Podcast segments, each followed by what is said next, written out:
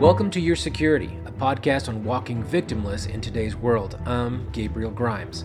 In this podcast, I discuss how to stay alert and situationally aware no matter where you are or where you go. Hello, and welcome to episode 25 Too Much Security. Can you even have too much security? you know, uh, my wife is of the thought that if a little bit is good, a whole lot is better. And I have to say that I agree, especially with barbecue. If a little bit of barbecue is good, a whole lot of barbecue is better. but I have to say that in security, that's not always the case. Now, I'm talking about personal security, I'm talking about your home, your business, your corporation, everything. Security, remember, security is you. You are security. But many times, when we find ourselves in a difficult situation or one that we can't grasp or understand, we think that we need to throw the tools of a security, the tools used in security, at the problem. So we want to put in more guards, we want to put in more cameras, we want to put in more locks, and maybe that's not what is needed. I encourage you, remember always to plan ahead. Know your issues. So you need to first do an assessment, understand yourself, know your issues. Where are you deficient? And in what are you deficient? And then find the best solution for that. Not simply add another guard, not simply adding another camera Perhaps it's lighting. Perhaps it's changing your procedures. Perhaps it's reviewing how you access different websites, or you authorize different people to use a credit card or a bank account. That is what is needed, not throwing in a guard or a camera. That is not only lazy, but many times can be very dangerous. You know, I work with um, different churches and helping them get established in their security or, or increasing their security awareness in their facilities. And what I've noticed is many churches believe that with more individuals on the security team, the more secure they are. When in fact, I think the opposite is true. By having more and more individuals on the security team, especially if the team is not trained, you only add more people that are eager to get in front of a, a bad guy that's trying to do a nefarious act, uh, an active shooting. So let's say you have 30 people on your security team, but they haven't been trained. They don't know what to do. They don't know what areas to secure. They don't know how to evacuate individuals. They don't know how to redirect um, the attention of, of the bad guy to, a, to another area. They don't know how to communicate to the audience or to the congregation what is going on and what is expected of the congregation.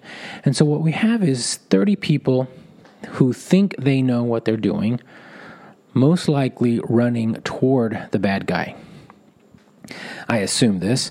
Many times, the people on the security team, although they are very brave, may not be as brave as they think.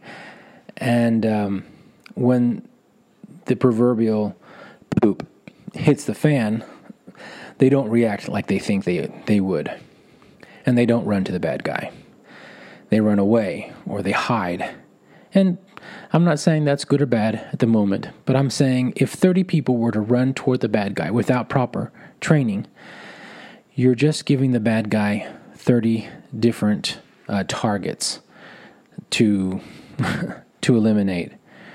It's important for the team, the security team, to have clear procedures and policies, some processes, so that they can care for the congregation and properly respond to an active shooter event.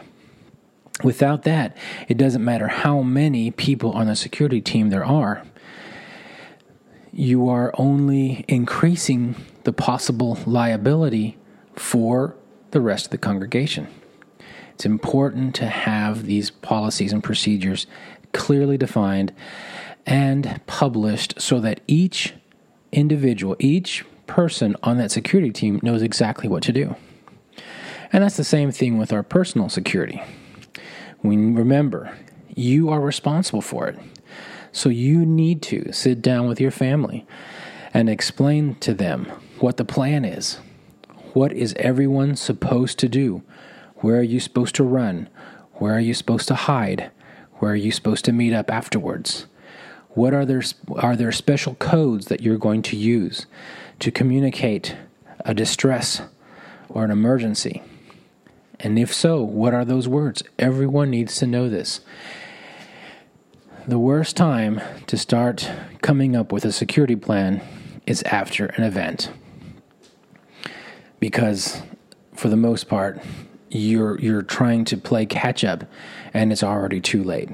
The event has already happened. So I encourage you all to reach out Find out what your plans are. Develop your plans before you just throw out there more tools, more security tools. Before you add cameras and extra guards, before you add extra bolts, extra uh, door bolts, or extra lighting on the outside. Find out what it is that you really need and then follow up with the appropriate response. It may be hardware. It may be technology, but it might be a change in your personal practice, in your policies, and your procedures.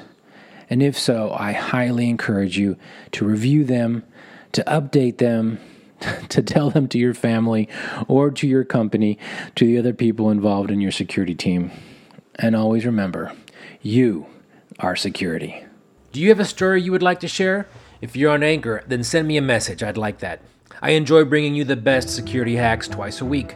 Don't forget to subscribe to this podcast, share it, post it, send me a message, and always remember you are security.